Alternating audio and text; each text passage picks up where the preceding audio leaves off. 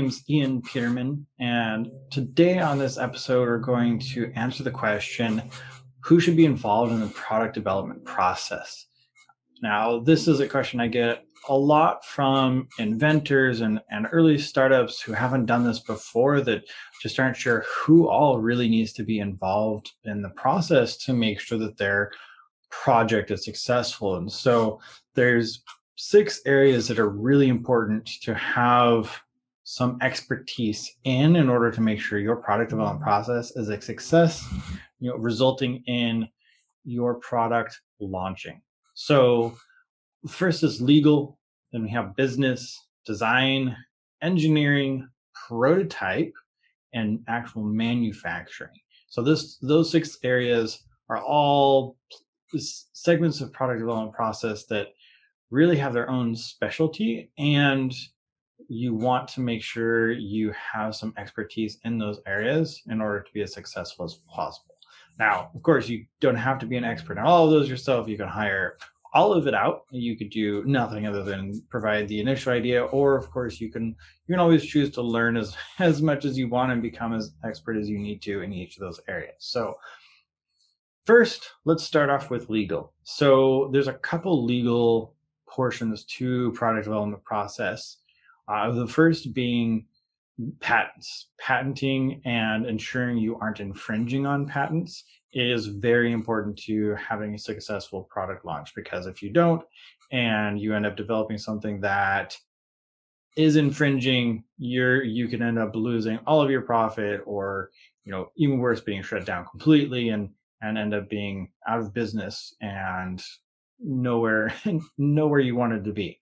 So looking at the legal side of that is really important. There's also, of course, trademarks, copyrights, and other things that might be associated with product development. There's also the business legal side, and this will transition a little bit into number two, but the business legal side is also really important. Understanding how your business is set up and making sure that it's set up properly. This, of course, applies mostly to startups, but established companies launch separate business entities in order to launch a new product. And so setting up the legal structure properly for the product in order to go to market, uh, or licensing agreements, things like that, that need to be ha uh, put in place, because maybe you're licensing a technology from someone else, patent I P, something else, and that license agreement, you don't want it to have attached to your primary business. And so you want to just, you know, talk to legal counsel, make sure things are scheduled, kind of put together the best way there. For number two, it's business. So we have a lot of things that go into the business, right? You have all the accounting, and we have the legal side of business, and you also have things like marketing, and you also want to look at, and this is something that I do inside of our feasibility studies, is the corporate structure and the team behind it. So yeah, you're launching a new product, but can the business handle that product launch? Do you have the support staff in place? Do you have a team that you can and put together to manage it? Do you have management? Do you have, what are the all the assets that you have together in your business, and do they have the bandwidth to accommodate the launch of this product and the product development process? So I also consider bit part of this business section financial. So you want to look at, you know, if you're not an expert in all the business areas, you want to make sure you bring in expertise for the business side of making sure your business survives a product launch. You want to make sure that, yeah, you launch really successfully, great. You want to make sure the company is thriving and it's not an excruciatingly painful process to launch. And so there's a lot of expertise around business that you can bring in and be able to help you make sure the business side of your product development process is handled well. Um, and of course, financial, having an accountant or, you know, C P A or anyone else that's involved in the financial side of things uh, is also can be really beneficial in making sure that you're spending money wisely and everything's being done properly and to whatever tax codes that will apply to you. The third area that I want to talk about is design. So if you're an inventor, you know, you've already come up with some design. You may have already prototyped it. Uh, it could be ready to review. Uh, if you're a big company, you may have already done this internally yourself, but it's always valuable to make sure you have some expertise design input, just because bringing in an outside design uh, thinking and process and experience in person um, or team will likely look at things in a little bit different way and may be able to point out things uh, that you may, may have missed or may not have been aware of, um, and really be able to infuse additional creativity into the design process. Now, you can, of course, if you designed it all and you you're secure on the design, you know that it work, it'll be good, it'll work. Uh, marketing, it's going to be good for it. This is definitely the area that sometimes can be um, kind of completed by yourself, especially the in the inventor, design it yourself type people. Um, but again, it would it is always beneficial to bring in some outside design experience. The next area that I want to talk about is engineering. So even if you've designed it and it looks really great and you're really happy with it, engineering it and designing it for manufacturing um, and looking at, you know, what are the materials going to do? What are, do we need any specialty information or something that has to do with structural safety? You want to make sure that you have someone review it. Now, not all products are going to need engineering. If you aren't sure, it's worth talking to a, a, a design firm or an engineering firm that has engineering staff, or hiring an a independent engineer just to come in and look at it and say, yeah, everything looks good. There's no reason to, we don't need to do any specific type of analysis that requires engineering physics in order to do. We don't need anything like that. And just to make sure that you're not missing anything, because the last thing you want to do is just skip over the engineering step and say, oh, we don't need that, and find out later that you do, because that's going to result in going back to des- design. And you're going to now be stepping through a lot of these steps again. Um, engineering is also, it's, it's really important in order to do the next step, which is find kind of the prototyping. So now I want to talk about prototyping. Prototyping is something that, you know, you can do your quick little prototypes, and you're going to have your design prototypes. And there's, there's a lot of prototyping that happens beforehand, but here I'm talking about your final working prototype. So this is where you have a fully functional, it contains all the features. If it has software, software has been coded for it. It has, you know, every piece of hardware, every piece of software, any, any additional peripheral pieces that need to be there to support it.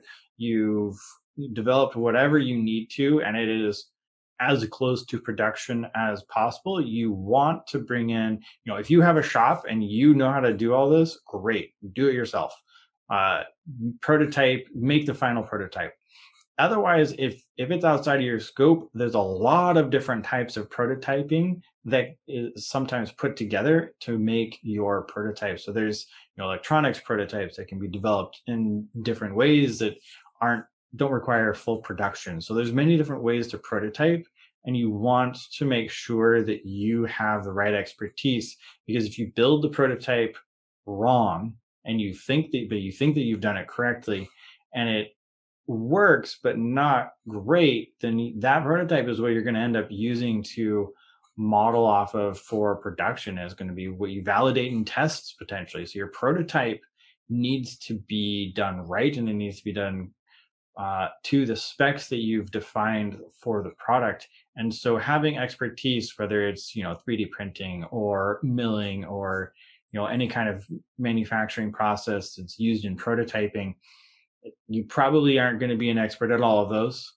So bring in the experts that you need, and through your conversations with designers and engineers, you're gonna ha- you're gonna know, or they're gonna tell you, hey, we're gonna need this these different types of prototypers and prototyping uh, skills and tools in order to create it, and that's what we're gonna put together. And, you know, if you're working with a whole firm, obviously they'll kind of They'll just manage the whole process, and they'll just bring in whatever resources are needed. But if you're looking at you know, just trying to figure out who all you need to have involved and make sure that whoever, whatever firm you're talking to knows what they're talking about. Um, you want to make sure that they're going to mention prototype experts or prototype experienced people that are involved for this phase. The last section that I want to talk about is manufacturing. So prototyping, you get, there is a lot of shared experience, but a lot of times prototype companies don't do production. They'll do maybe limited run. So they'll produce up to X number of units a year or X number of units uh, period. They just, that's their market. They work in prototyping. Those experts are really good at making prototypes. And then you have the manufacturing and engineering interfaces with, with both of these, so does design. But manufacturing is a whole different way of thinking because you're not thinking about how to make one or five. You're thinking about how to make hundreds, thousands, millions of parts a year as efficiently as possible with minimal waste. And so if you aren't experienced in manufacturing, you absolutely want to have an expert in manufacturing. And sometimes the manufacturer themselves will bring that expertise in. Sometimes you'll need to bring in additional expertise, either in an engineer or product developer or designer who understands a little more specific about your part, your product, in order to ensure that through the design for manufacturing process, it doesn't lose what your initial intent is, and you're able to get the right manufacturing. And that requires a two-way conversation between design and engineering and the manufacturing side in order to ensure that, yes, your product is designed, it's great, it still works, and it's able to be mass produced. And so that's actually one of the most important pieces, because once you get to that point, if you skip that and you do really, really well and you sell one hundred thousand units, but your product isn't optimized for it, you can end up running a huge risk of not being able to deliver the product that you said you would. So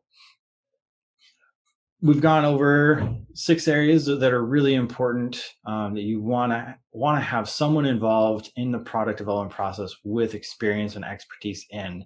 Those are legal, business, design, engineering, prototype, and manufacturing. And having expertise in all of these areas will ensure that your product development process, your product launch, has the highest chance of success in launching a product that will actually make it to market and make your customers happy. Hey, thanks for watching. We really appreciate our viewers. And if you haven't subscribed yet, please do subscribe to our channel so you can get more great videos like this in your feed, and like the video. If you want to learn more about the Peterman Design Firm, please check us out on our website, peterman firm dot com. You'll find link and information and description, and of course we're on all social media as well, so check us out there. All right, thank you.